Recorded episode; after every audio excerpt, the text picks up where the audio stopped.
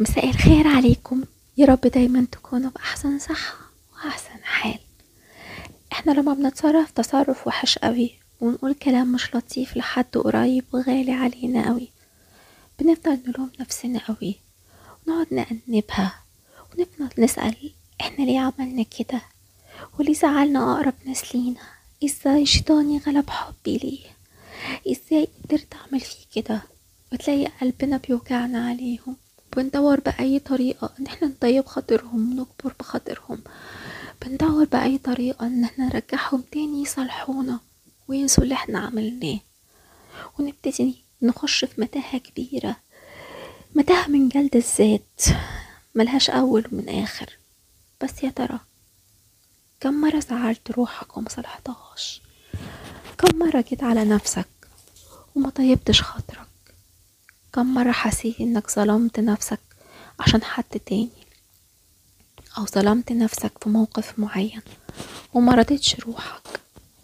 راجع روحك وشوف إيه الحاجات اللي مزعلاك من نفسك على نفسك واعتذر لنفسك. قولها حقك عليا. قولها انتي أولى وأهم من يراضيكي وأكبر بخاطرك. انتي أهم من إني أدور على المشاعر دي مشاعر الحب في اللي حواليا أدور على اهتمام منهم وكأني بشهده. أنتي أولى وأهم إني أهتم بيكي. روحي أولى إني أطيب خاطرها.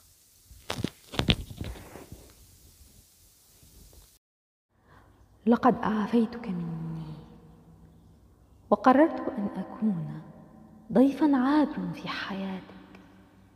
كلما احتجت لي ستجدني بجوارك. لكنني لن أطرق أبواب ديارك مرة أخرى. اعفيتك من سؤالي عنك. وقررت متابعة أخبارك من بعيد. كالغرباء تماما. وأعفيتك من اهتمامي. فحتى إن كنت ما زلت مهتما بتفاصيل يومك. وأشتاق لمحادثتنا والتواصل معك. ومشاركتك أثقالك وهمومك. لن أبادر بالسؤال. ولن أفرض مشاركتك لمثل هذه التفاصيل. سأبدو أمامك كأنني لا أهتم.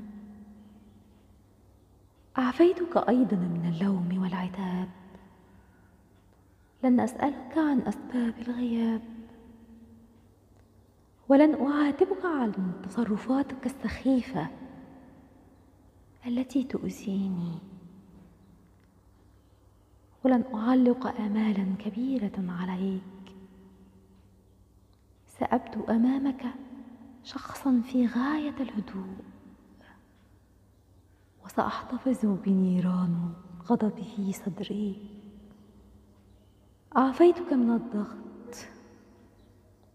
ولم يعد اسمك هو الأول في صندوق محادثاتنا. ولم أعد أهرول لك لتحميني وتطمئنني. حين تغرس الدنيا مخالبها في قلبي. عافيتك من إحساسي بك كسندا وملاذ آمن في وقت قوتي أو ضعفي. عافيتك من ملازمتك روحي وفكري وشغف قلبي. عافيتك مني بهدوء تام. عافيتك وأنا في أمس الحاجة لك. لكنها التفاصيل الصغيرة